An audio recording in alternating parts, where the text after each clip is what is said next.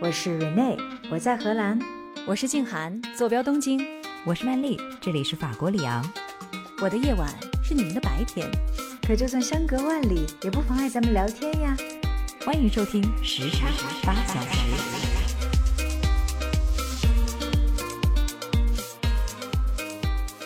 欢迎回到时差八小时，我是住在荷兰阿姆斯特丹的 Rene，我是住在日本东京的静涵，我是住在法国里昂的曼丽。哎，金涵、曼丽啊。距离我们上一次聊时政，时隔又有几个月了哈。是吗？你们有没有发现，我们所在的国家已经都发生了翻天覆地的变化了？啊，对于我来说，确实是这样的。好像他们都贡献了很多值得一聊的素材，是不是非常的热闹？是的，我这儿还有一些日本政坛的吃瓜，今天我们也可以一块儿来吃一吃。又有瓜可以吃了是吗？那真的是摩拳擦掌啊！所以择日不如撞日，我们今天就来做一期时政跟。更新吧，好。而且啊，今天我想就是我们把每一个话题都稍微做一些较深的剖析哈，这样呢也好让大家不仅仅只是用西洋镜来看热闹，也可以了解一下这个内里就外到底是怎么一回事儿，好吗？好的，同意。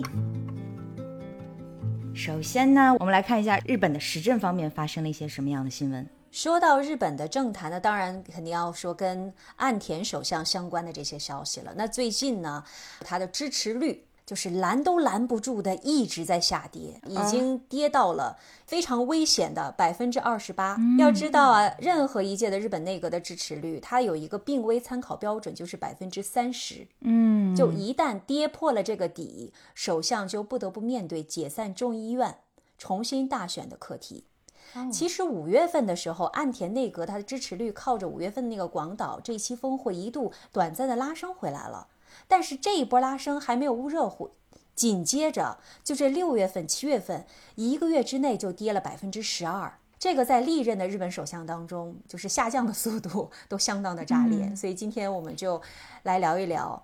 岸田首相为什么他的支持率直线的下降？对呀，哎，我也很好奇啊，静涵。一般来讲，日本政府的内阁首相的话，他们的支持率保持在一个什么样的位置上面，算是比较正常的呢？像岸田刚刚上任的时候，可能是大概是百分之五十左右，然后曾经一度拉升到百分之五十五，是他最高点啊。所以他现在就已经在一个月之内直线的这种下降，真的是让人非常的大跌眼镜。就确实是静涵听你这样说，他一个月之内。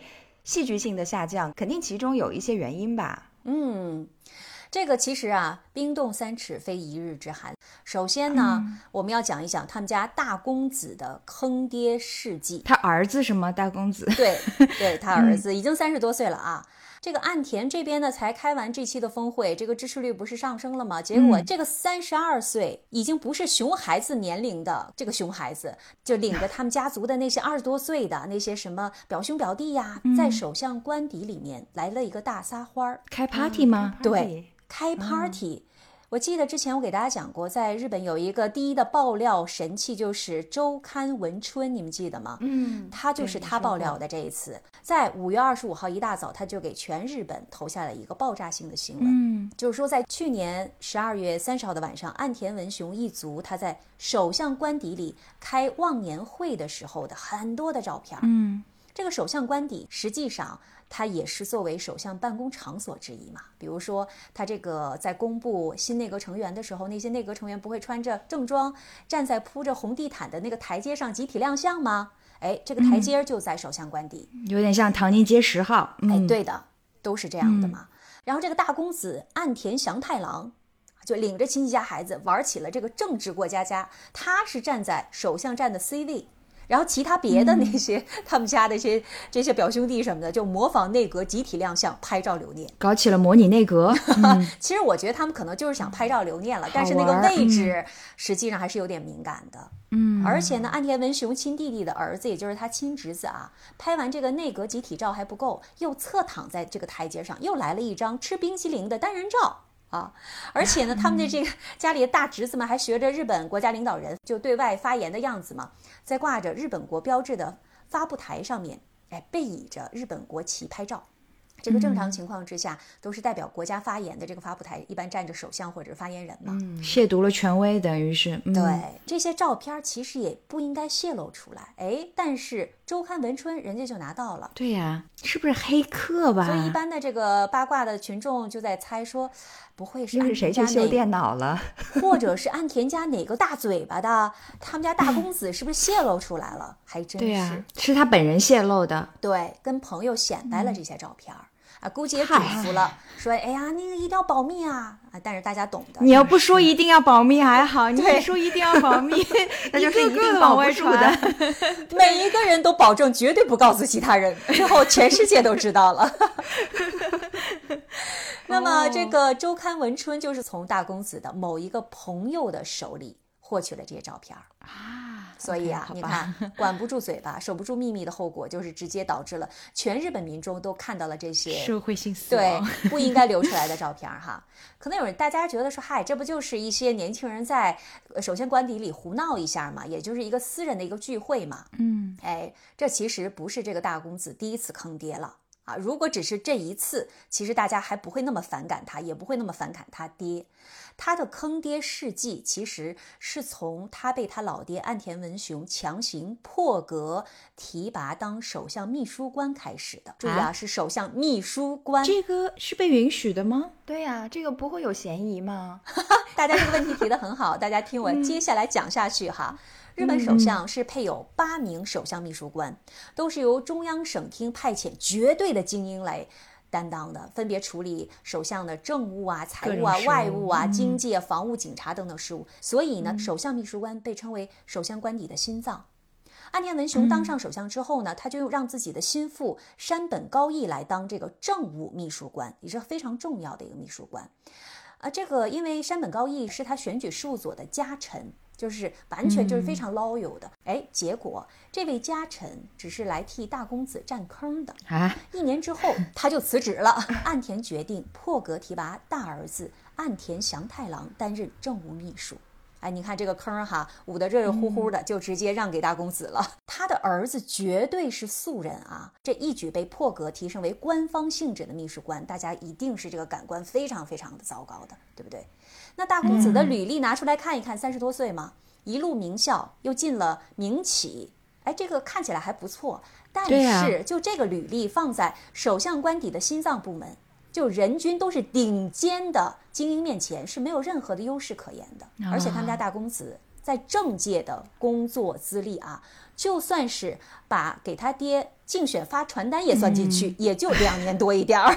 也是没有从政经验。对，完全没有。他负责的是他首相老爹的舆论宣传和危机管理，主要职责就是危机管理当中的迅速详细汇报体制和自民党之间的紧密联动、网络信息发布等等。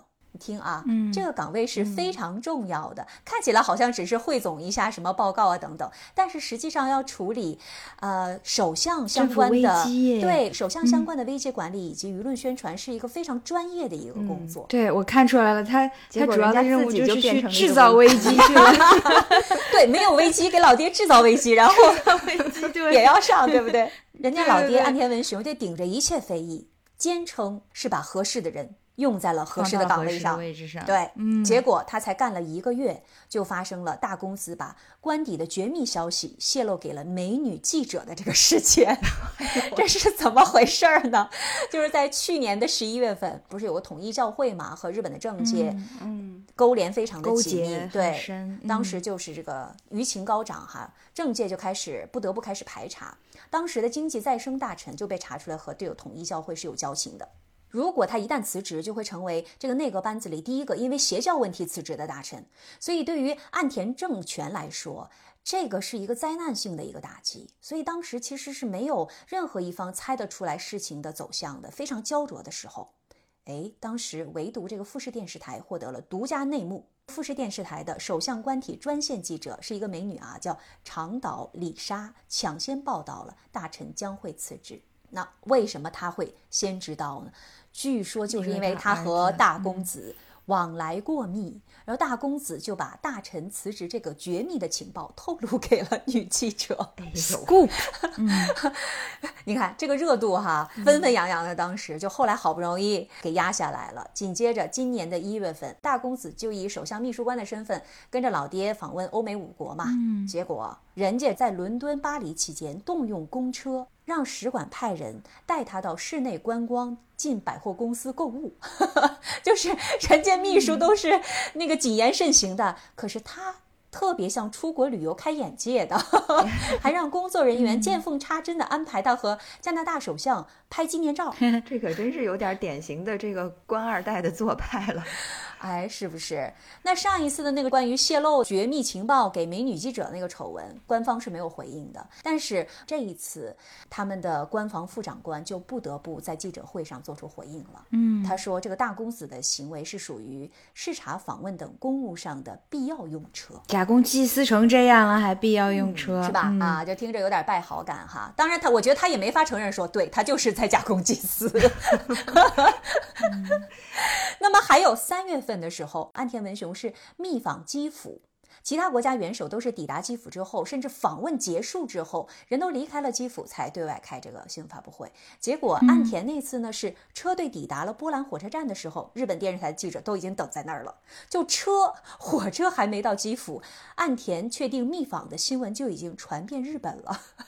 所以呢，大公子这位有点啊不顾老爹死活的信息管理和危机管理操作，再好的间谍也比不上一个内线啊。对，就猪队友是吧？对呀，就这样还不赶紧大义灭亲，把他给踢出去？后来不得不大义灭亲了，就是在今年好像是三四月份的时候，这个岸田首相终于就啊决定了让他的大公子辞去这个首相秘书官的职务。嗯。那么接下来呢？其实我要跟大家讲，岸田文雄为了能在这个首相宝座上多做一些日子，他其实是非常努力的。我们不是总听新闻里面说到会解散国会这个词儿吗？啊，但是可能日本的这个民众也会觉得有点糊涂，就是岸田怎么一会儿好像很想解散国会，一会儿好像又不想解散国会了？对对对。那么这里我来补充一些哈，关于解散国会的一些信息。解散国会其实准确来说是解散众议院。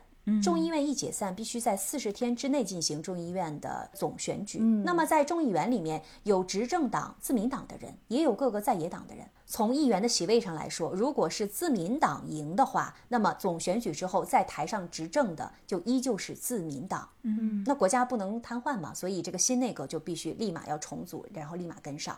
所以呢，在二零二一年底的时候，曾经出现过岸田率领内阁今天刚集体辞职，隔天他又组了一个新内阁上马的一个画面。所以在日本的新闻上面称之为第二次岸田内阁。嗯，大家都很会这么玩嘛。哎呦，大太，这些人都是专业的这个政治玩家了啊。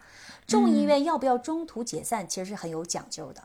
就是虽然上台的依旧是自民党，但是自民党内谁来当首相呢？对吧？党魁是谁嘛？等于是，这就要看自民党内部的总裁大选。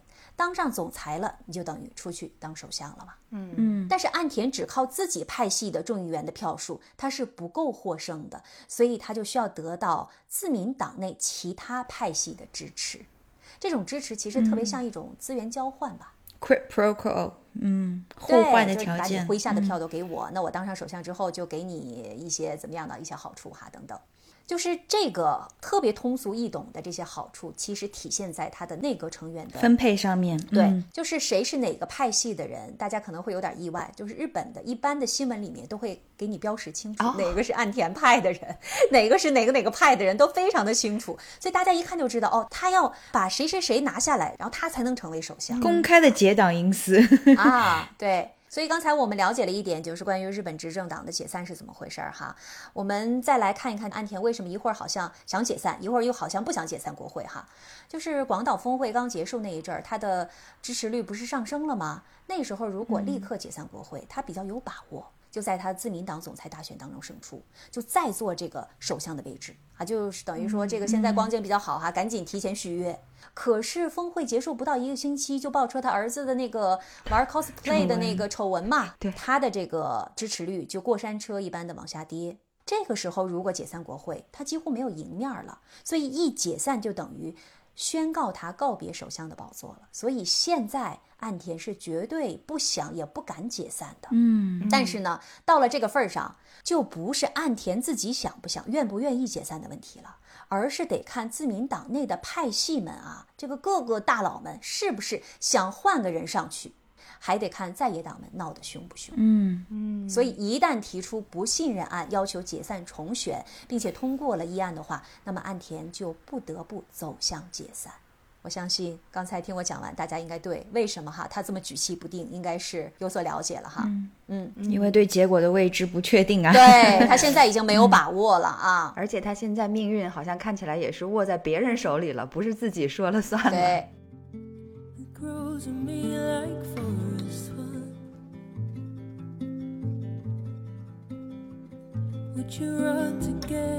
好，那么其实有压倒岸田内阁的最后一根稻草，就是个人号码卡和核排放这两个议题。根据民调来看，哈，日本民众非常的这个反对和讨厌它的原因所在。我们先来看一个比较简单的，就是什么是个人的号码卡呢？安保卡、健保卡是吗？呃，还不是健保卡，这个就像 ID 一样，它是一个十二位数字的一个号码，它是把这个居民管理、行政服务、就业、养老金、社会保障相关信息都放在一个卡上面。就是以前呢，日本的国家以及地方也使用不同的身份号码来管理个人的信息。这一次改革是希望能够合并统一的一个数字身份号码，就可以减少文书工作和行政程序嘛。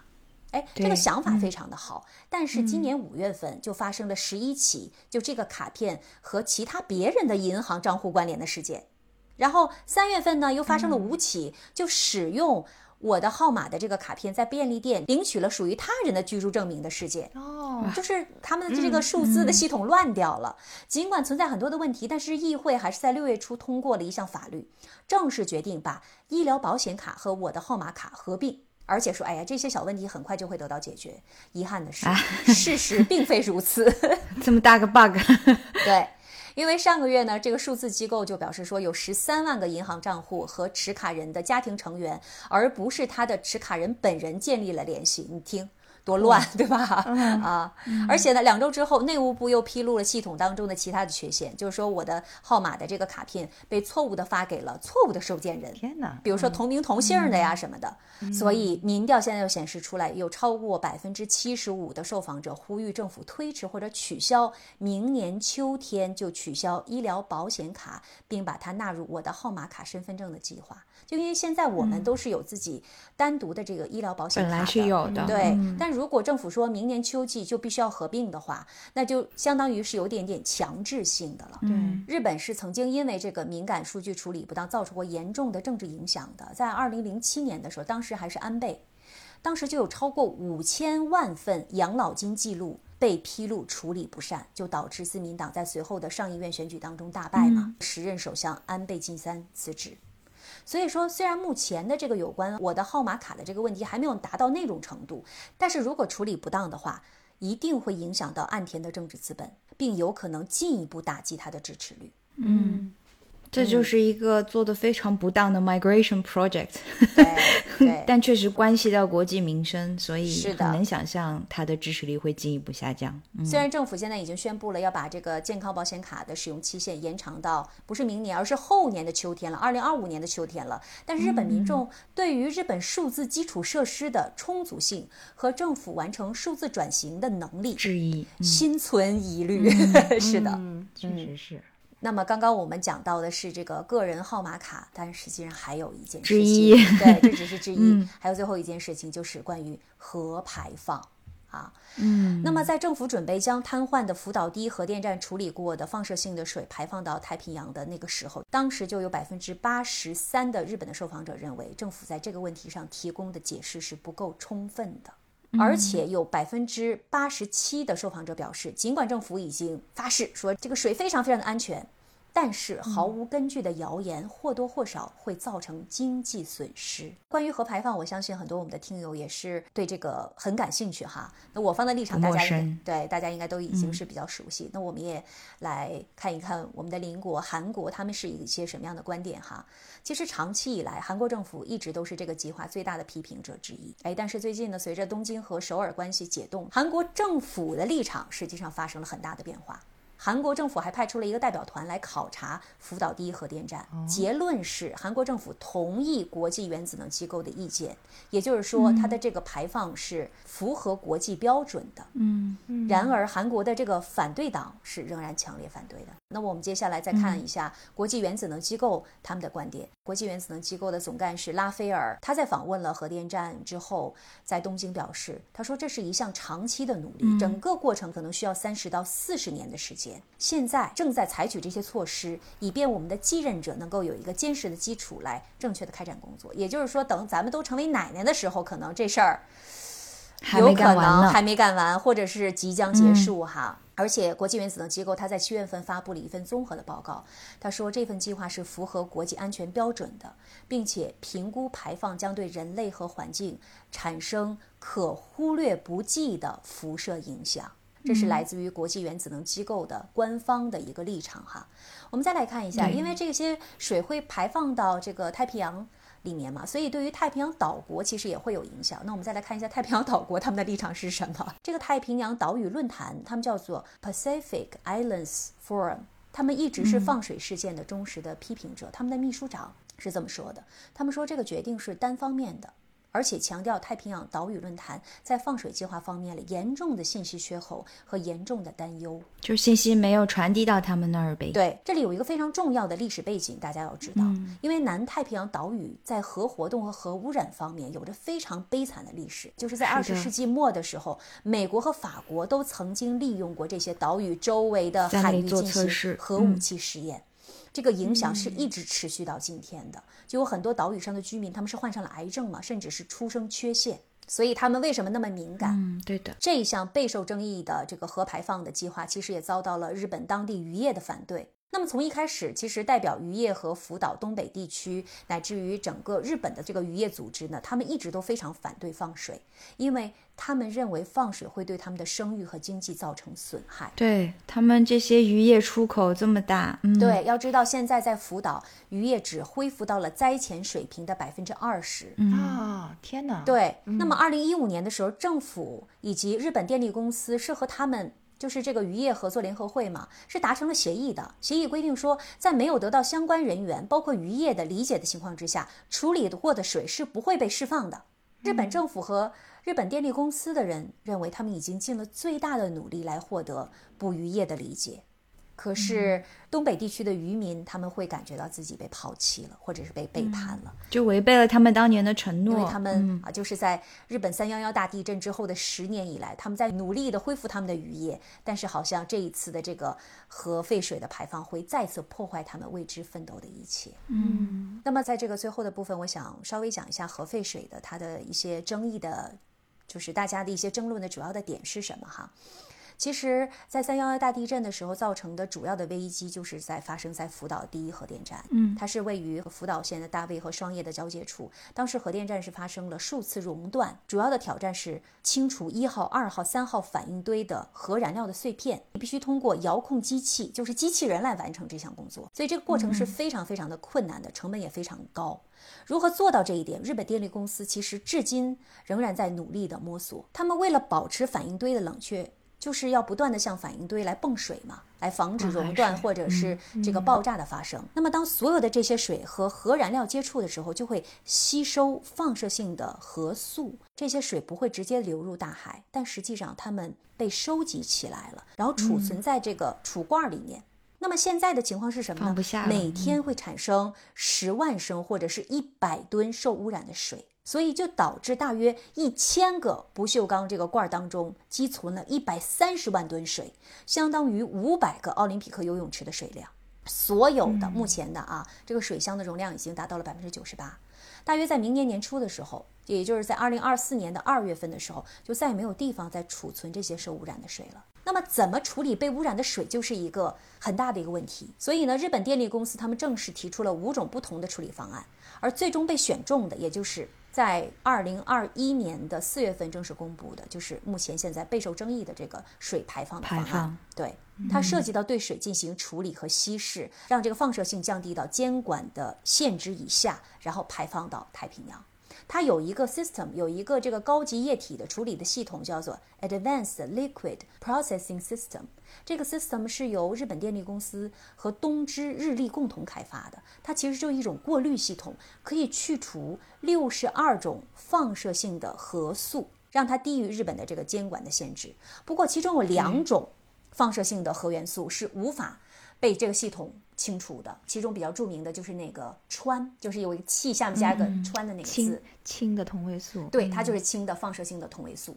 然后它和氧气结合之后，就会变成三界水。所以说，去除这个氚的技术，实际上在世界上是存在的，但是它非常的昂贵。嗯，还有其实另外一种就是这个系统它没有办法去除的放射性的核元素叫做碳十四。但是好像实际上在很多的报道当中，并没有很多被提及哈。所以说，对于这个碳十四和氚，政府的解决方案就是稀释水，然后再次确保它的浓度是低于监管水平的。比如说，它的这个目标是，呃，计划释放的水的这个放射性的这个水平是国家安全标准的四十分之一，然后氚的含量是世界卫生组织饮用水标准的七分之一。不过说到释放的安全性，当然这个情况要复杂的多。就比如说这个氚为例。一方面，它很像水嘛，所以它不会在生物体内聚集，无论是人类啊、海洋动物还是植物啊，它就会像水一样穿过生物体。这是目前世界上很多核专家的说法，但是当然也有其他的科学家不同意这种说法，因为有机结合穿可能存在着风险，就是说穿和其他有机物结合，呃，会不会留在植物、动物、人的细胞当中呢？会对健康造成危害呢？这些还是有争议的部分嘛。那么。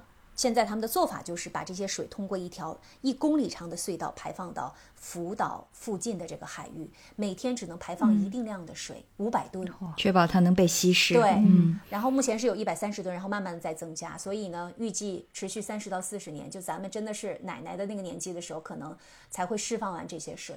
哎，这个其实呢，并不是说呃前所未有的事情。就尽管听起来是特别极端的，因为世界上各地的核电站，包括韩国的、英国的、法国、加拿大的，都会定期的释放三界水。嗯，日本电力公司他们每年计划释放的这个氚的含量，实际上比一些其他的一些所谓的定期释放还要低得多。就是现在的这个限值是每年二十二贝克勒尔，贝克勒尔是。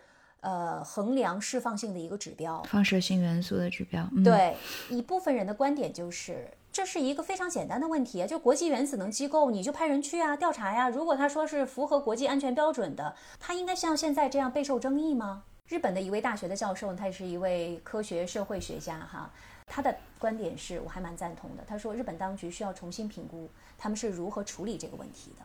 其实不仅仅是要评估他们是如何处理这个公共安全问题，而且应该采取更加积极的主动的态度来管理安全和风险，并且与公众进行沟通，而不是出现了问题一味的这个辩解，应该主动的承担责任。我觉得目前现在日本好像这个在和公众沟通的这个部分做的还是不够的，还是没有办法挡住大部分的一些相关的。利益相关的一些民众的担忧。嗯，我觉得两方面都有自己的这个 merit，尤其是因为他们做的这个判定啊，就是这个科学家们做的这个判定，其实是有很多的 assumption，有很多假设在里面的，对不对？比如说某一些元素通过生物的脏器的时候，它究竟会不会造成影响，这就有不同的说法嘛。所以这一系列的这个 assumption 叠加在一起，肯定大家就会对这个未知更加的惊恐。即使是科学家做出了这样的一个在一个安全范围内排放的这个论断，仍然是没有办法让大家都安心的。嗯，这也很可以理解。我觉得其实可能也有一种原因，就是大家对核真的都太觉得太恐惧了，因为我们其实已经暴露在很多的这个辐射源当中了，所以任何额外的暴露肯定都是不好的，对吧？即使它是低于这个监管标准的，但是现在。它又有那么多的核废水，它又怎么办？其实也也存在一个，它究竟能怎么办呢？也是没有办法。是的，对，嗯，站在他们的立场，确实很难想象有什么其他好的、更好的替代方案。我感觉一方面只能是希望几大洋够大，把这些核废水啊什么的都足够稀释淡化；另外一方面，我觉得作为我们自身来讲，在日常的工作和生活当中，也是要尽自己的努力吧，不要把这个世界的环境再变得更加糟糕了。真的是这样。There's something in your head. OK，哎，这个 从岸田文雄政府的一系列的丑闻开始哈，我们落点落到了核废水的排污，我相信这也是大家非常关心的一个议题。不过我希望就是我们今天提供的一些资讯呢，能够给大家呃增加一些信息源，然后做出一些更加 inform 的这个判断。嗯说完日本呢，我们还是回到欧洲这边来看一下哈。我们这两大国家其实也挺不让人省心的。我首先来聊一下荷兰的情况哈。本来说七月份的时候，应该每一年都觉得是整个荷兰全民放假，然后平安无事的美好夏天，但荷兰政坛却频频的发生了地震。七月七日的时候呢，联合执政的荷兰政府宣布解散内阁。内阁请辞给出的原因呢，是因为政府内部无法在难民政策问题上达成共识。就在舆论一片哗然，民众揣测说内阁请辞啊是首相吕特做出的一个战略性的决定，以退为进的时候，紧接着过了一个周末，七月十日，吕特就宣布说他将辞去 VVD 党魁的这个职位，结束他自己的政客生涯。那这个 VVD 呢，就是荷兰最大的一个党派——自由民主人民党。那今天呢，我就来给大家简单的介绍一下这位在荷兰历史上担任时间最长的首相吕特其人，他领导下的荷兰的政坛这些年的变化，以及他走之后荷兰的政权格局会发生什么样的变化。由于这是正在发展演绎中的这个时政哈，所以我今天输出的内容呢，我也声明一下，都是在我观察和阅读的基础上做出的一些比较粗浅的分析，难免会有一些片面性啦。所以如果之后有新的发展呢，我也会在我们此后的节目当中做更新报道，或者有可能是刊物哈。首先呢，就来讲一下吕特其人和他所领导的自由民主人民党，也就是 VVD。马克·吕特，一九六七年生人。他今年五十六岁，还很年轻哈。嗯，他是自从二零一零年十月份开始，就作为 VVD 的党魁出任荷兰的首相，所以截止到今年的话呢，他在这个职位上已经担任了有十三年的这个时长了，这也使他成为了荷兰历史上担任首相时长最长的一任。同时，从欧洲政客的这个执政寿命上来算，他也是名列前茅的，几乎追平了德国前任的总理默克尔的从政历史。大家知道，铁娘子默克尔她在德国是当政有十六年的时间哈。嗯，从表象上来看呢，吕特给人是一直一种平易近人的感觉。他虽然是一个身高一米九三的，还是个单身贵族哈，很高。他在这个高人国其实也算是超过平均身高不少的，但是他的着装风格呢，往往都是在西装下面配牛仔裤。而且呢，跟荷兰普通的民众一样，上班通勤一般都是骑自行车，然后不骑车的时候开的是一辆二手的萨博，所以你看 这个形象跟我们嗯，对想象当中就是政客的那种衣冠堂堂的那种感觉很不一样。嗯而且他作为一个单身男人，至今仍然住在毕业之后在海牙买下的一处公寓里面。闲暇的时候呢，还会去学校做义工。他说啊，当老师其实是他自己离开政坛之后会考虑的这个职业。嗯，令人印象最深刻的，可能就是几年前奥巴马担任美国总统期间，呃，来荷兰和吕特会谈的时候啊，他们其中一个呢就是黄袍加身，装甲车里外三层；另外一个吕特呢，他其实也是骑着自行车去了会议的现场。哦，我记得那个视频的片段，我当时照看到了，对对，非，常有意思，强烈的反差。但是啊，事实上面，这位十多年来在欧洲政坛熬过了许多前辈的荷兰首相，在政坛以及普通民众眼中，其实都是一个深谙权谋之术、老练甚至狡猾的政客。曾经有一位研究欧洲事务的这个政治分析师啊，在接受法新社记者采访的时候，就评论说，其实吕特其人有点像一个变色龙，他总能根据会议当中达成的这个普遍共识来改变自己的观点。你仔细品一品哈，我来解释一下这话的言外之意，就是他有点见风使舵的意思。听出来了，听上去立场不坚定啊。而且应是吧该是说话非常有余地的那种人。对，非常会给自己留这个余地。这十几年来呢，他凭借自己的这种斡旋能力，让荷兰政府挺过了很多次的危机的这个枪林弹雨。因此呢，他获得了一个特弗隆总理的名字。特氟龙是什么意思？大家都知道哈，就政坛上的不粘锅就是他了，本人、就 Teflon 就是那个不粘锅。嗯嗯，这好像不是一个好名字吧？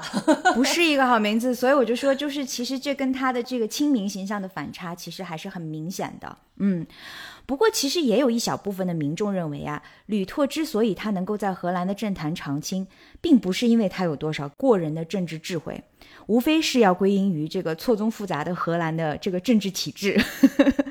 嗯，既然说到荷兰这个错综复杂的政治体制呢，那接下来我就来讲讲本届联合政府哈。本届政府呢是在二零二一年的三月份荷兰大选之后完成组阁的。荷兰是一个真正意义上的多党派的国家嘛，各个党派之间在政治光谱上的这个分布其实也很多样性哈，很齐全，就什么政治主张都有。二零二一年的这个当时的大选呢，各参选政党最终要争夺的是二院，也就是众议院的一百五十个席位，这个跟日本的这个政治体制是一样的。嗯，由于最终呢没有任何的一个政党在二院获得绝对的这个多数席位，所以领衔的党派呢随即就进入了非常冗长的这个组阁组成联合政府的这个谈判。最终呢，一共花了十个月的拉锯之后，联合政府才在自由民主人民党，也就是 VVD 的领衔之下呢，终于成立了。而按照荷兰的民主制度呢，担任内阁主理人，也就是首相的，就是 VVD 的党魁，也就是马克吕特。我们单单从这个阻隔的困难啊，就不难看出，这届政府内部虽然已经到现在为止已经运营了差不多有一年多的时间了哈，但是政党之间的这种政见上的巨大差异呢，始终让政府在荷兰社会的若干重大议题上面做出决策都是非常困难的一件事儿，固步自封。嗯，联合政府其实内部并不团结啦。VVD 在政治光谱上，它是居中偏右的一个保守党派。他们的政治主张呢，主要就是重视私营企业和在政治、社会以及经济方面的个人自由。而联合政府当中呢，也有比较激进的这个左翼的自由派的政党，它的名字叫 D 六十六，还有另外的两个有宗教背景的基督教民主联盟和基督教联盟两个党派。他们俩名字听上去很像哈，但其实在这个政治光谱上是一左一右。也就是说，联合政府是由这四个党派组成的。嗯。而这次政府内部没有办法达成统一的结论的导火索到底是什么呢？就是荷兰针对难民的庇护政策，尤其呢是因为去年经历了大批涌入荷兰的难民潮，大家都知道哈，这个 elephant in the room，因为俄乌战争嘛，让荷兰在接受难民的这个庇护系统上出现了严重的运力不足。有一个新闻就看到，就是说这个移民署的这个难民的庇护文案已经堆积成山了，因为他们实在是忙不过来。那也因为这个问题呢，政府中的保守派就主张说，针对家庭团聚的这个难民呢，我们需要引入这个为期两年的等待期。其实目的呢，就是为了试图减少接受难民的这个体量。而另一方自由派就是左派呢，就认为说，我们要维护难民的这个庇护的人权，因此就反对这个等待期的政策。关于这个问题的辩论呢，在政府的内部其实已经僵持了很多个月了。那为什么在七月份的时候突然会爆发出来呢？这就是为什么很多民众提出来，其实吕特他做的是一个战略性的一个步骤，因为吕特呢，他提出来，他说他已经没有办法在这新一轮的谈判当中去打破僵局了，因此呢，决定解散内阁。可是比较值得玩味的一件事情呢，就是虽然去年的这个移民潮。暴露了荷兰庇护系统的这个运力不济的问题，但随着来荷难民的减少，政府每年都会有一个预期嘛，就荷兰会有多少难民来到的这个这个数量。但相较于去年，甚至是相较于二零一四一五年的时候，因为叙利亚战争涌入的大量的难民，其实庇护申请在今年有明显下降的趋势。所以按说，对于荷兰整个社会的整体来讲，这并不是现阶段最焦灼的问题。可是，其实难民庇护政策背后更大的一个问题是荷兰整体的移民政策，而移民问题呢，是荷兰右翼的保守党派，也就是 VVD 所代表的这个右翼党派里面非常关注的一个问题。瑞内，你刚才提到了荷兰的移民庇护的一些设施，好像会有压力，是吧？难民特别的多。这个压力是一个什么样的一个水平呢？是说这些难民来了，可能就是卫生设施啊、医疗的这些设施可能都跟不上吗？哎，这是一个非常好的问题。我们都知道，荷兰其实是一个国土面积很小的国家哈，而且传统上并不是一个移民国家。那这几年来人口的变化呢，确实是让主流社会越来越多的开始对各种资源上面出现捉襟见肘的问题越来越关注，包括了住房的资源，包括了医疗的资源，还包括了教育的资源。我给大家举一个典型的例子哈，就几年前，其实，在北非，呃，尼日利亚。它也是和它的邻国一个叫做厄里特里亚的国家发生了局部性的地区战乱，然后就有一部分的厄里特里亚的难民涌到了欧洲，荷兰就接收了很大一部分。当时有一个大概只有一千多人的小镇，就接收了难民，接收了多少呢？五百位难民。你看一下这个比例哈，当地市镇上面只有一千多个人的这个居民的小镇，接收了五百个人，那把他们安置在哪里呢？就只能给他们开放了整个镇上唯一的一所学校里面的体育馆，在里面放了很多的 bunk bed，开大通铺嘛。嗯，要知道这是小镇上唯一的一个学校，唯一的一个体育馆。那当地百姓的这个生活资源怎么样来保证呢？对。然后再谈到为他们提供服务的这个人员也不够嘛，其他城镇上的这个公务人员就过来帮忙，可是呢，又发生了一个什么问题？就每天给他们提供的这个膳食。荷兰人大家都知道，本来吃的也很简单，对不对？就是面包，然后香蕉，就每天给他们可能提供两顿饭，然后包括的食物就是这样，还有饮用水。难民就有一些不满的情绪，认为说你们给我们提供的这些食物其实并不够我们的这个使用。可是事实上面，对于这个小镇来讲，他们已经倾其所有去帮助这些难民了。所以，因为这一系列的这个难民潮的这个发生啊，你看，欧洲其实接收了很多批的难民，从叙利亚战争到厄里特里亚战争，然后再到今天的这个乌俄乌战争。嗯，荷兰国内民众就主流社会对于难民的态度，其实也在慢慢的、悄悄的发生着一些转变，并不是因为他们不关注人权。在我的之前的介绍里面，可能大家也听到了，荷兰其实是一个非常关注人权的一个国家。是的。可是当这些人权问题慢慢的侵蚀到荷兰社会本身的这个资源的分配不均的时候，大家的态度就会发生一系列的改变了。嗯，就是地主家也没有余粮了。对 对，这个说的非常的对，肯定要考虑一下自己的能力啊。嗯，对，是的，是，所以可以一定程度理解为什么吕特领导的这个党派哈，或者说他们这个政治联盟是趋于保守的。嗯，就是因为的确好像也都有一点捉襟见肘了。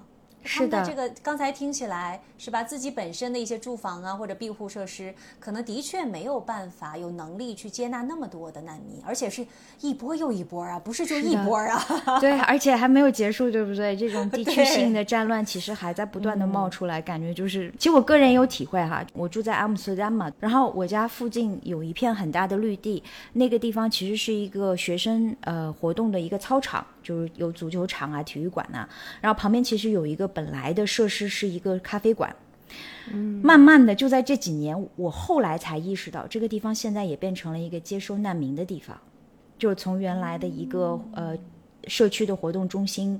现在变成了接收难民的地方，嗯啊，所以那些难民就扎营在那一处了，是吗？对，当然了，就他们的住房条件肯定是非常基本的，可是就荷兰社会等于是 sacrifice 了很多本地人本来有的一些生活的空间，去帮助到这些来到这里的难民。但其实难民只是一部分了，移民问题。比难民的问题可能更大程度上的影响到这个呃各方面资源的这种分配不均。这边再给大家举个例子哈，荷兰大学现在都是面向全球招生的嘛，大约有一半的课程呢是荷兰语授课，一半是英语授课。但是这两年由于住房市场的这个供给的短缺呢，荷兰有一大部分的大学所在的主要城市已经没有办法再负担让国际学生过来了，而且有些学校也没有足够的用英语授课的师资力量。所以政府呢就建议大学减少接受国际学生的比例，而大学方面呢，甚至即使是已经跟这些国外的学生发了这个入学通知书了，也跟他们知会说，如果你在入学之前找不到住房的话呢，建议就不要来报道了。这是移民方面的一个比较典型的例子哈，我觉得这也能说明就是荷兰国内面临移民问题的这种复杂性，以及社会各界对于移民政策制定。这种辩论的难度哈，你看就很两难的一个境地。是各种资源不匹配。对，嗯，因此呢，吕特选择在这个时刻去解散内阁，有不少人猜测，就是他认为按照这个政府的这种操作的路数，他是不可能做出令自己的选民以及他自己的党内的这个党众们满意的这个移民政策的，所以呢，他就出此下策，决定说解散政府，然后召集大选，这其实是他的一个应对策略。吕特宣布解散内阁是一个周五嘛，可就在这之后的那个周末，社会各界就引起了强烈的反响，尤其不少民众对于吕特作为首相。就提出来说，我们一直都认为啊，你在对于这个社会影响深远的这些议题上，一直都是回避的，不做真正需要做出的这个决定。政府一再在这些大的问题上都延迟去做实质性的改变，才导致了我们现在出现了资源不匹配的这种状况，事态才会发展到今天。而这一次，你又想来这一招，然后重新召集大选，用一块布把这个问题盖上，暂时看不到他们。因此呢，这个周末在海牙的这个震荡啊，发生的非常的剧烈，社会各界很多的辩论，然后媒体的报道等等等等。最后的结果是什么呢？就是过了一个周末。周一，吕特不单单说是解散了内阁，他自己也宣布他会辞去这个 VVD 的党魁的这个职位，也就是说，他不会再参与到下一届政府的这个参选当中了，他要结束他的政治生涯，嗯，就让这一波余波就更加的激烈了一些了。撂挑子不干了。哎，对，有点这个意思，但其实时间也差不多十三年了。对，嗯，或者可能他真的是觉得这个移民政策的分歧是难以调和的。是难以调和的，我不在其位不谋其政嘛。但是其实我有时候也会换个思路去想一想，就站在他的角度，我能做出什么样的决定呢？有一点哈，就这是我比较。怎么说呢？比较心软的一个观察，就是经过了疫情这三年，因为荷兰社会不是也很多的波动嘛，我发现他的白头发真的是多了很多，所以这个位置确实也是不好做的。嗯，那接下来我们就来聊一聊这一番吕特的辞职对于荷兰政坛到底意味着什么哈？毫无疑问，他的离开自然是给荷兰的政坛留下了一个很大的真空状态。很多人的第一个反应就是 VVD 党内其实是后继无人的。不过这里要说一下，他作为这个首相，还有联合内阁，他们辞职解散还不是即时生效的哈，所以我们不会那么快的迈入到这个后吕特的时代，他们还会作为留守的政府留任一直到全国大选，然后呢，新政府还得组阁之后完成交接，在此之后他才会真正的卸任。在这一段时间里面呢，留守政府呃还是会继续留任的，而大选呢是在今年的十一月份会举行。但是呢，有一点就是留守的政府是没有权限在政府的重大问题上做出政策决定，也就是说，他就是维持生命，而不是说他要去做个大的手术去换个心脏之类的是不可以的。按照上一次大选后政府阻隔谈判所耗费的这个时间来计算的话，吕特应该还是会留任这个首相一阵子哈，因为上次其实用了十个月的时间。这一点呢，起码在今年年底之前，我是觉得没有什么意料之外的。嗯。回过头来看这个荷兰的大选哈，你看荷兰政党的这个多元化就不用再多说了。也由于荷兰议会的这个选举制度，其实它是没有最低门槛的，就是说任何一个党派只要选到哪怕只有一个席位，你也可以进来。从过去十年这个大选的情况来看啊，每一届的选举都可能有新的政党参选。来分议会的席位，这就让每一个这个政党获得的这个席位越来越少，就稀释了嘛。这也让政府阻隔的难度就变得越来越大了。你看哈，吕特的第一、二届的这个政府呢，也是合营政府，它是两党合营。到本届刚被解散的政府呢，它就已经是四权分立了。所以十一月份大选之后，这个大饼要怎么分，其实还真的是一张非常 wild 的 card，就不知道这个情况是什么样。尤其我之前有提过，在今年初参议院，也就是医院选举当中，我有介绍哈，当时新晋冒出了一个黑马，叫做农民公民运动党 （BBB）。这个党 其实是二零一九年才成立的，你想想看，他一跃就在参议院获得了最多的席位。国内其实是把这一个选举的结果当做是民意的风向标之一来看待的嘛。那如果是这样子的话，那其实之后十一月大选的结果真的就会变幻莫测了。这里我要说一下哈，就作为一个荷兰的合格的选民，其实选举真的不是一件容易的事情，有很多很多的功课要做。你需要去学习和了解各个政党的政治主张，对比他们在各自看重的议题上有什么政见，工作量挺大的。这边甚至有一些专门的网站，它会通过问卷调查的方式来帮助我作为选民确定我的这个政治倾向是什么，然后我的最优选票应该投给谁。好周到的服务啊！对，当然这只能做参考哈，你肯定不能说网站告诉你怎么选你就怎么选。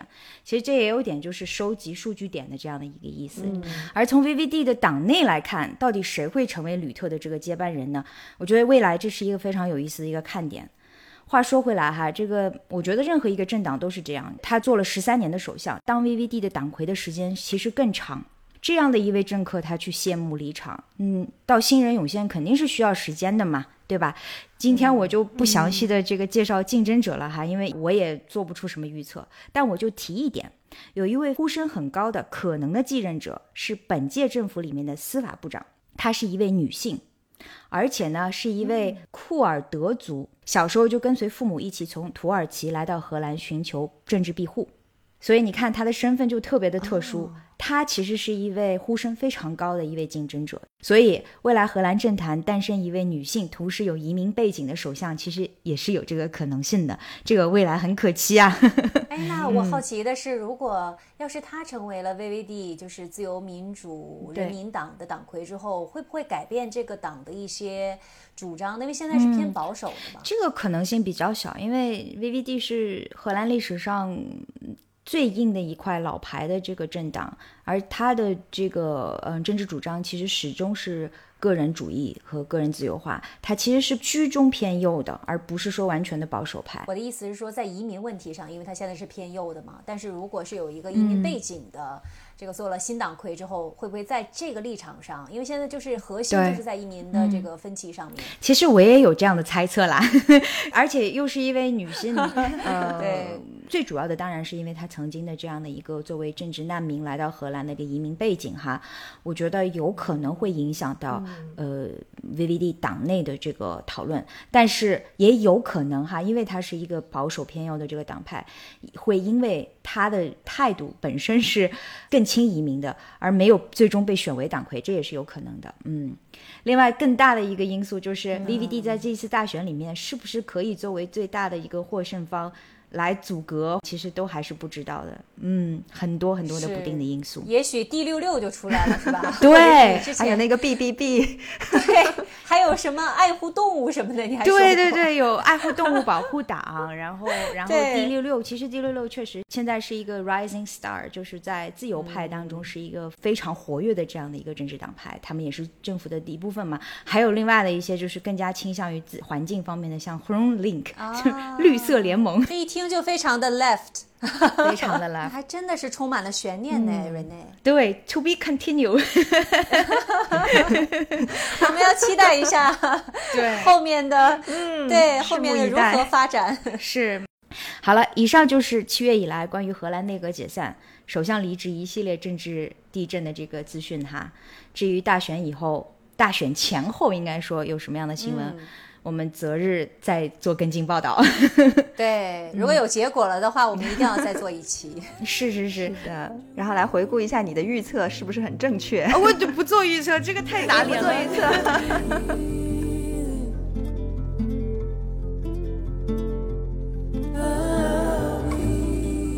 好啦，说完了荷兰，我们再到法国哈。好，同样是七月份。法国其实也不太消停，也并不是美好的夏天。曼丽，你你们法国的这件事闹得很大呀，我们都听说了。对，是的，对，国内新闻报道很多，其实对，因为我五六月份都是探亲，人在中国国内。所以我听到法国这边的消息的时候，也有很多中国的朋友，包括在法国这边的中国朋友都跟我说：“哎呀，你暂时是不是考虑不要回来了？” 就已经感觉会影响到国家安全的问题了。哦，这么影响这么大，倒不是影响国家安全，而是你个人的生活方面有一些安全方面的考虑。另外呢，就还有一些日常生活感觉受到了影响。那给我们从头讲讲吧。嗯，对，我们不卖关子了，赶紧把事情的始末、来龙去脉，让曼丽给大家系统性的介绍一下。好的，没问题。在法国当地时间六月二十七号的早晨八点多钟的时候，在巴黎郊区呢，有一个叫南代，就是南泰尔这样的一个地方，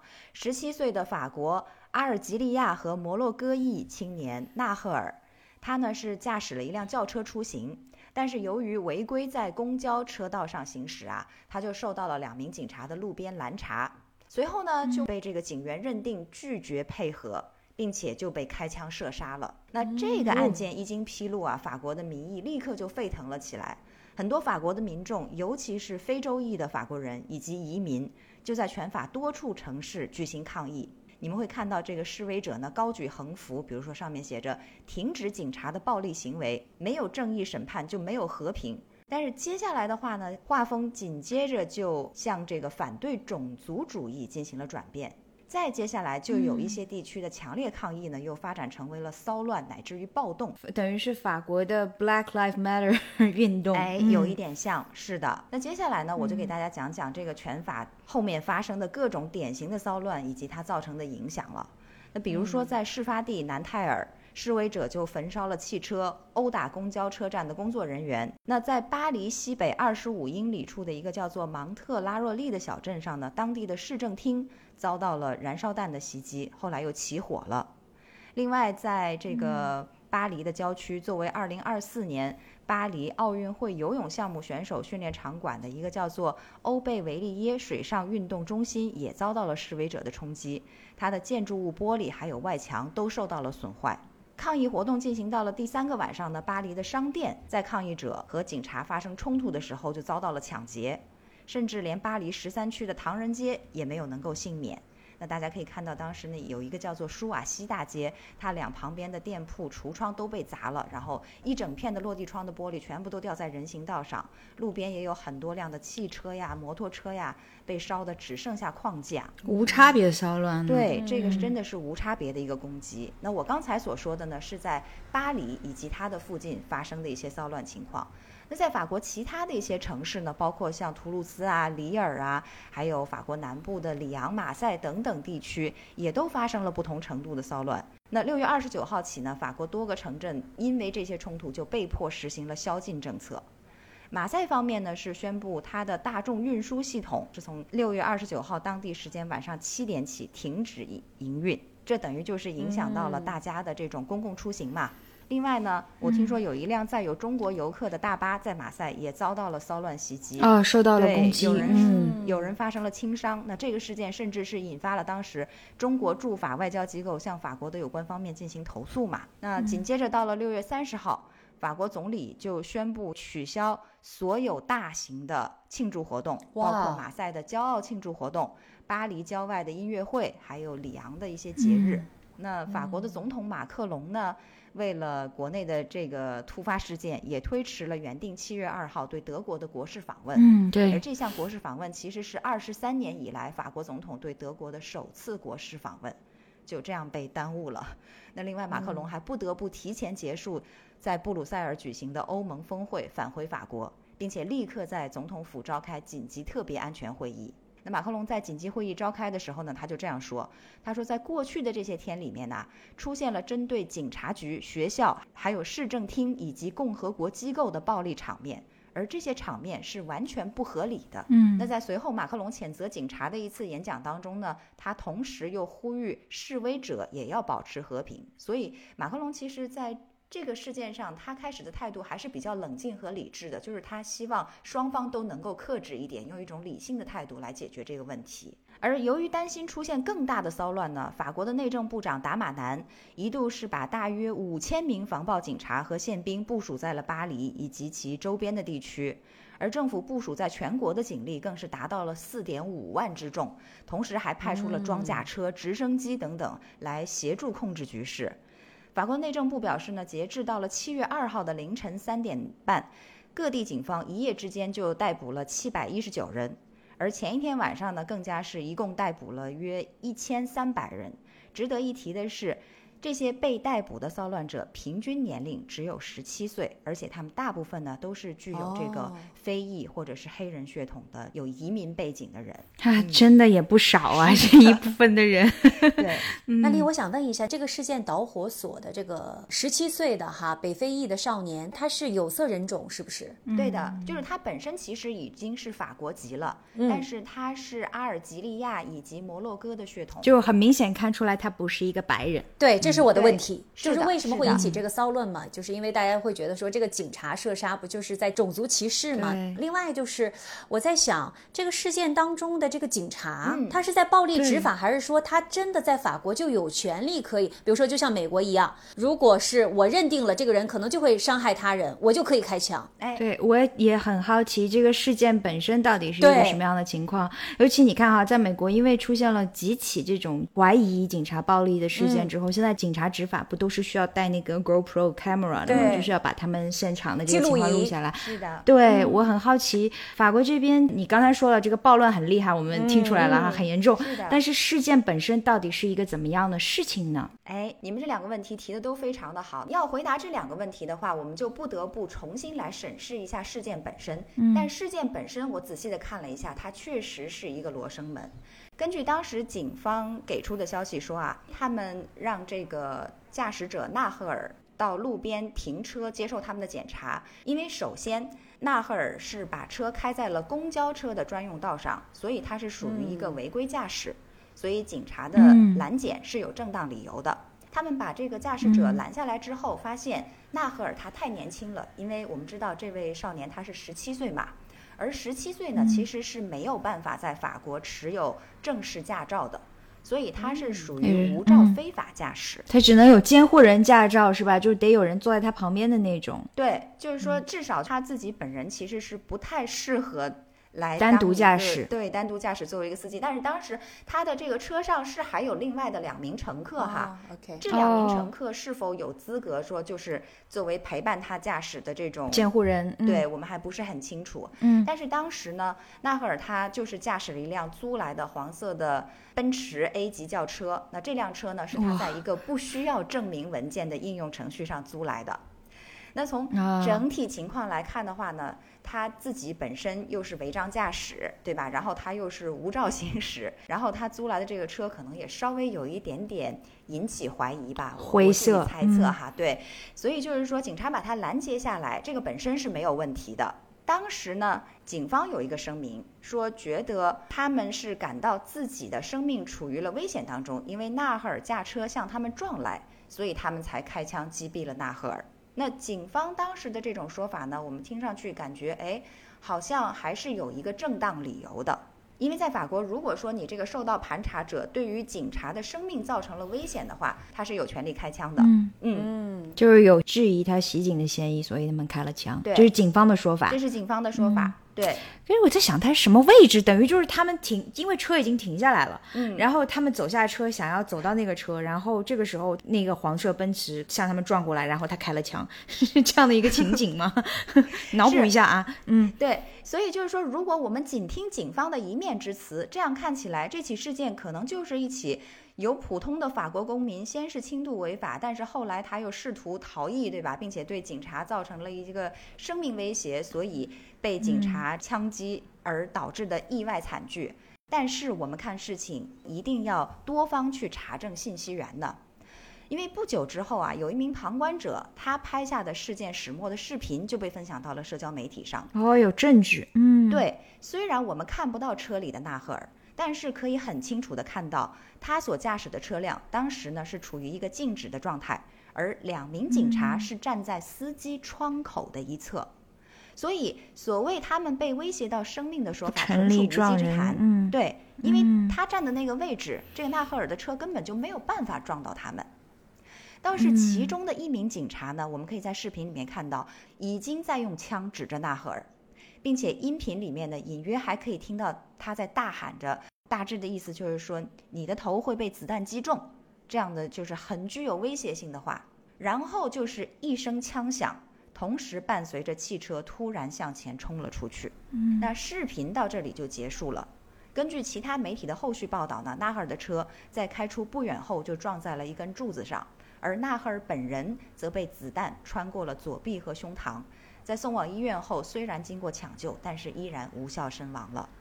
那事后呢，警方对车辆进行了搜查，也并没有发现任何的危险物品和违法药品。嗯，哎，车上不是还有两个证人吗？对，车上有两个人，车上有两个人呢，其中的一个人他当时可能吓坏了，然后他就下了车就逃跑了。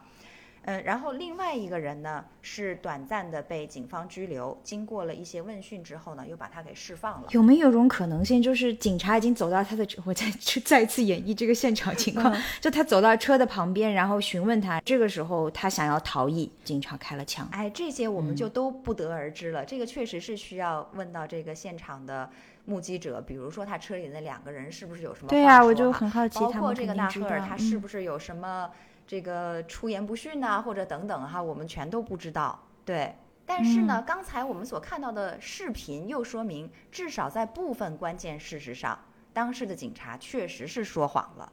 那么他们是否有可能在更多的问题上撒谎？这整个事情的真相真的是进入了一个扑朔迷离的阶段。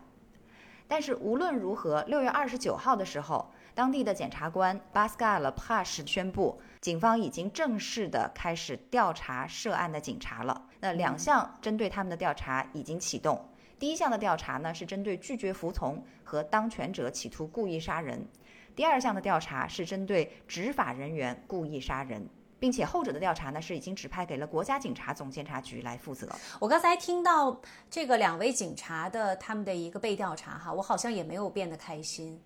我当然知道，就是包括原来在美国的时候发生这种警察什么枪杀了黑人啊、暴力对执法啊等等，可能嗯都会问说，如果司机是白人，事件的结局会不会有所不同啊？等等。但我其实真的希望这两位警察也能够得到一个公正的、公平的待遇。我相信他们。也一定就是在整个的这个接受调查啊或者是在司法程序的过程当中，一定承受着很大的压力。但我也不希望他们只是因为这种压力，然后就判定他们有罪。嗯，是的，嗯对，所以你看，我刚才一直想要重组、重现现场的这个情况，因为我觉得其实这个很关键，就究竟是否对他们的人身安全造成了威胁，这是一个我觉得是整个的调查过程当中非常重要的一个点。嗯，嗯还原事实的真相。那曼丽，我刚刚你也提到了、很多被被逮捕的骚乱者，好像年龄也比较小哈，而且很多都是来自于一些移民的社区。我相信这些年轻人可能某种程度上感觉在这个被害人的这个遭遇当中看到了自己，我觉得特别的不公。嗯。但是我有一种感觉，就是近些年来法国好像有一种特别愤怒的情绪。就比如说，我记得好像一八年还是一几年有那个什么黄马甲运动，然后今年年初不是有那个退休制度引发的一个示威游行吗？就感觉好像一点点火星或者任何一个事件都会点燃民众的负面的情绪，这是我的一个感觉吗？还是说有更更深层次的一些原因，为什么会导致这么严重的骚乱？嗯，我个人感觉哈，民众的情绪确实是越来越一点就爆。对对，一点就爆，有这种趋势。那么刚才蕊内在讲到荷兰的情况的时候，是提到了荷兰的移民问题，其实也是很大的一个问题嘛。是。那无独有偶，法国也是这样，因为随着最近几十年来大量移民的涌入啊，在法国呢，这也是越来越成了一个非常棘手的问题，是法国政府亟待解决的一个问题。因为你比如说大巴黎的圣丹尼地区，它就已经出现了很大规模的贫民窟，那大量的北非裔的青少年呢，他们都在街头流窜。当然了，这些人其实也是这一次法国骚乱的主力军哈。那么关于移民的问题呢，其实真的是很难解决，非常错综复杂的一个问题。你比如说法国总统马克龙，他就常常的会苦口婆心的来规劝这些移民的家长们管管自己的孩子，但是这些家长就会说，我的孩子天天都不回家，那社会你都不管他，你让我来管。可是如果这样说的话呢，其实也真的是挺冤枉法国政府和法国社会的，因为他们真的不管这些移民后代嘛，也不是。就各种福利政策，其实对于这些移民以及他们的后代并没有少，反而会因为这些移民家庭子女众多呀，或者说这个移民的第一代他们没有工作啊，他享受的福利可能还会比起一般的法国人来要更多一些。那你如果要说这些人他就是不愿意工作嘛，也不完全是。也有非常非常认真工作、勤恳生活的这个二代移民。嗯，是的，对，比如说举一个例子，就法国现在特别红的球星姆巴佩，他其实最初就是法国巴黎九十三省这个贫民窟出来的。法国整个球队里面有超过半数都是黑人球员嘛，对吧？这个我们之前也听过，所以其实这真的是非常复杂的一个问题。嗯，但是呢，问题就是。大部分法国企业在招工的时候呢，如果他看到了带有异族或者说穆斯林色彩的姓名，他一般就会过滤掉。那即使一些优秀的移民后代通过努力学习，从名校毕业以后进入好的企业，他也会经常遭遇职场天花板。也就是说，一般来说，升到一个中层管理的位置已经是尽头了。所以呢，这就形成了一个恶性循环。就是说，移民的后代本来就不太愿意接受良好的教育，那这里头是有经济的原因，当然也有一些家庭的原因问题等等。那么，当他们看到了那些接受了高等教育的同龄人也就不过如此的话，他们就更加的心灰意冷了。那这些移民后代，他们如果不走进学校的话，就只能走向社会。如果你让他们去从事底层的劳动工作呢，可能年轻人也不会那么心甘情愿。所以他们就会变成社会的不稳定因素。更加糟糕的是，这其中有不少人最终还会加入一些犯罪的集团，有组织犯罪，对，嗯这个才是法国最大的隐患。那其实回到刚才我们所说的这个年轻人纳赫尔，他虽然最终不幸被枪杀了，但是前面其实有一个小插曲，就是警方公布说，发现他在以往也有过这种被警察拦检，但是他拒不配合的这样一些前科所在。所以就是说，你你说他真的是这个犯罪分子吧，他还不至于。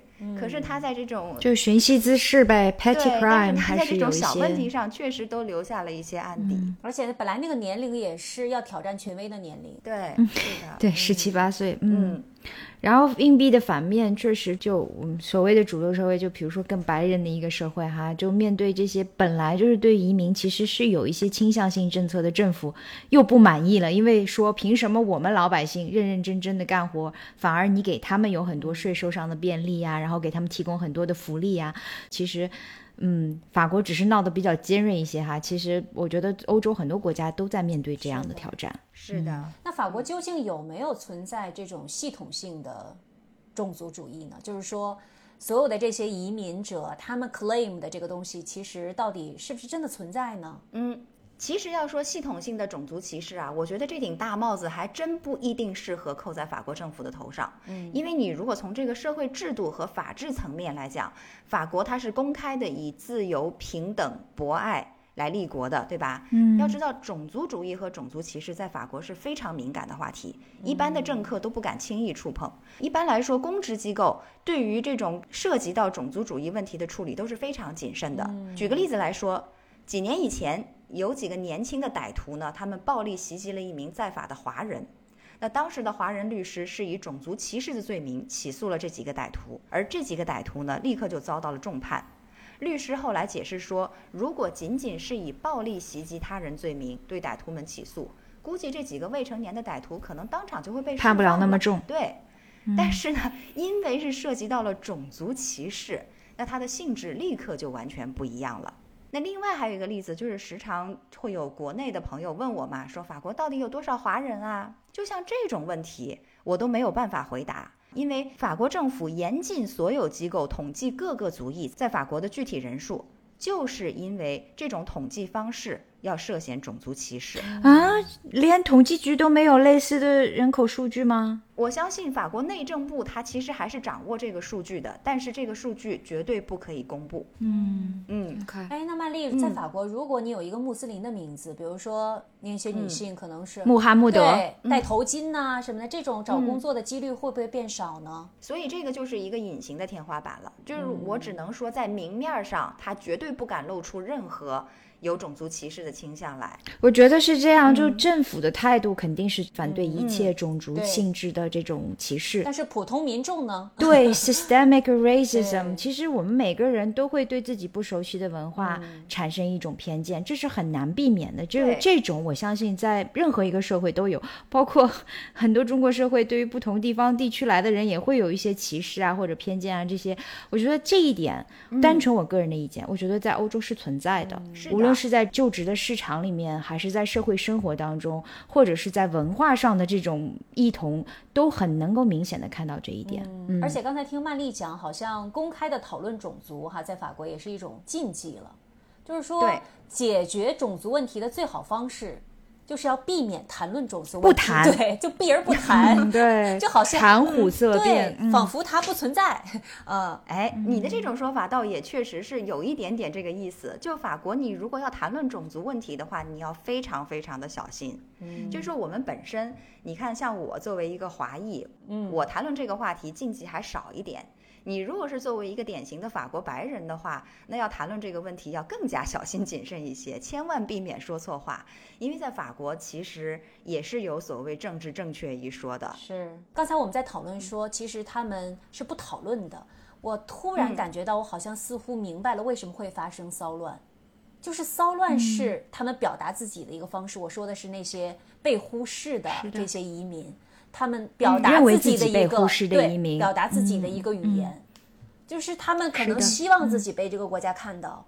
然后我们有焦虑，我们希望你我的这个焦虑被听到，然后我们的声音不要被消失，是吧？你这可能都会有一些政治承诺，但是这政治承诺可能是空白的，或者是说大家都说没有不存在这个歧视问题，难道没有种族歧视吗？这是这就是赤裸裸的呀。可是你们不承认，你们也不看到，你们也不讨论。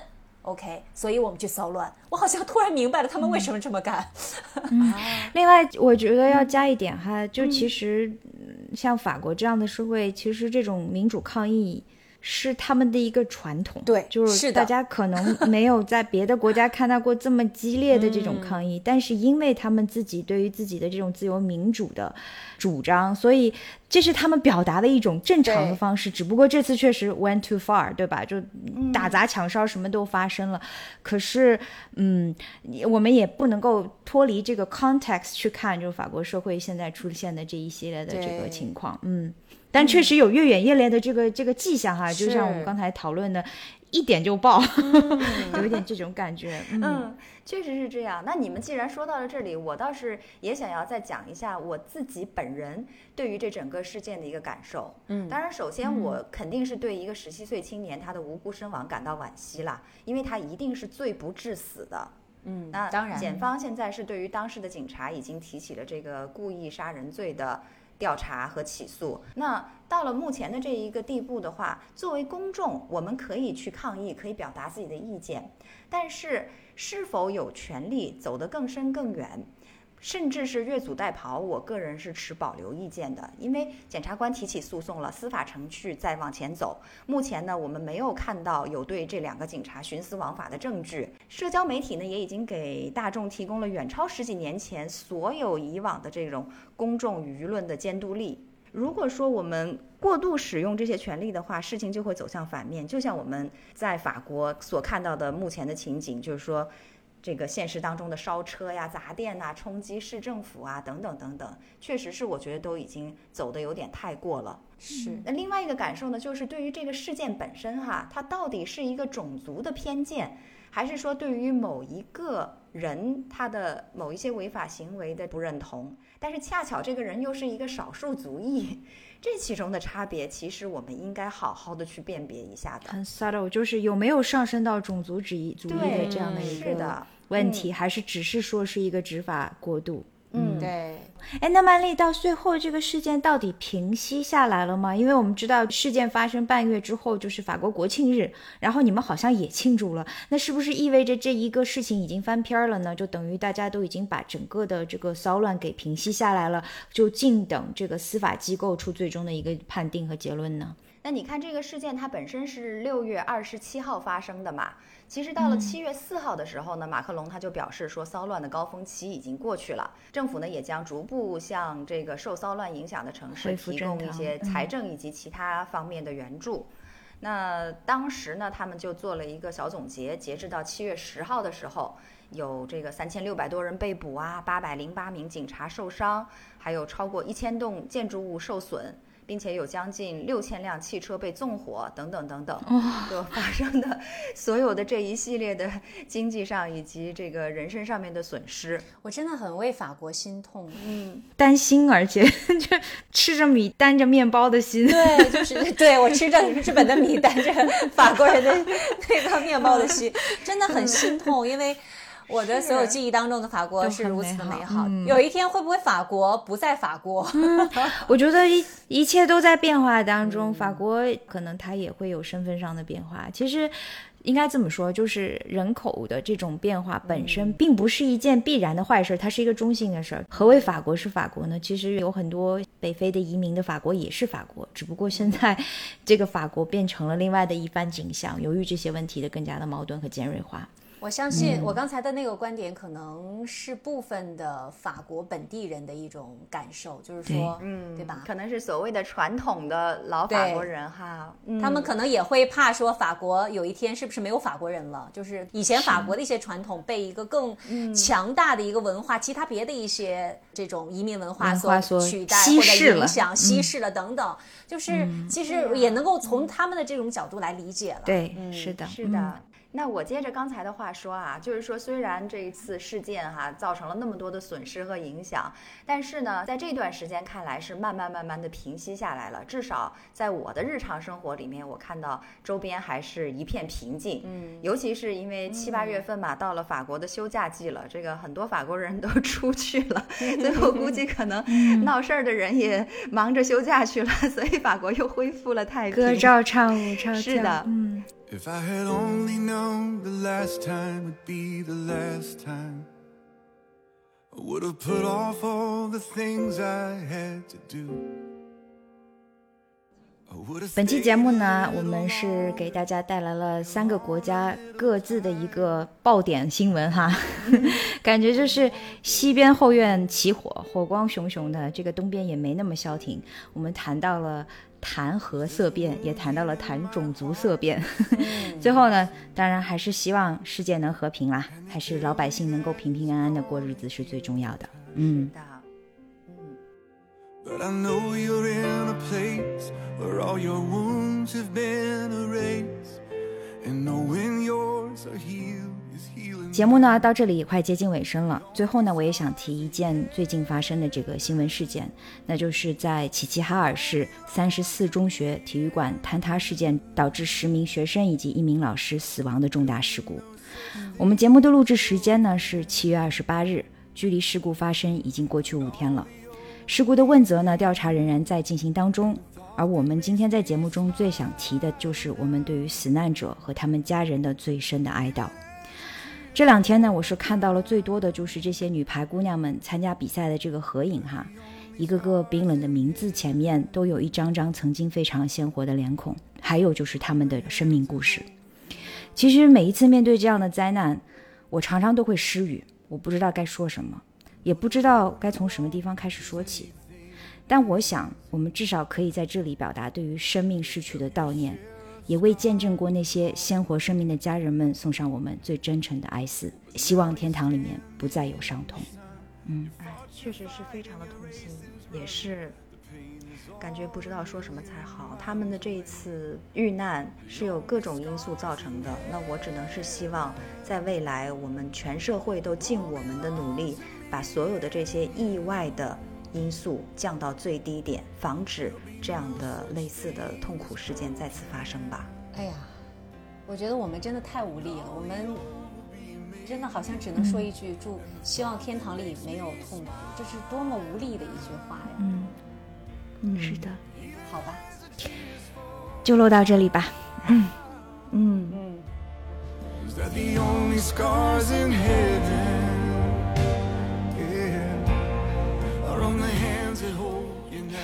这就是我们本期的时差八小时了，感谢大家的收听，我是住在荷兰阿姆斯特丹的 Rene，我是住在日本东京的静涵，我是住在法国里昂的曼丽，我们下一期再见了，拜拜。拜拜。大家再见。For the hands that hold you now. There's not a day goes by that I don't see you. You live on in all the better parts of me. Until I'm standing with you in the sun, I'll fight this fight in this race I'll run until I see.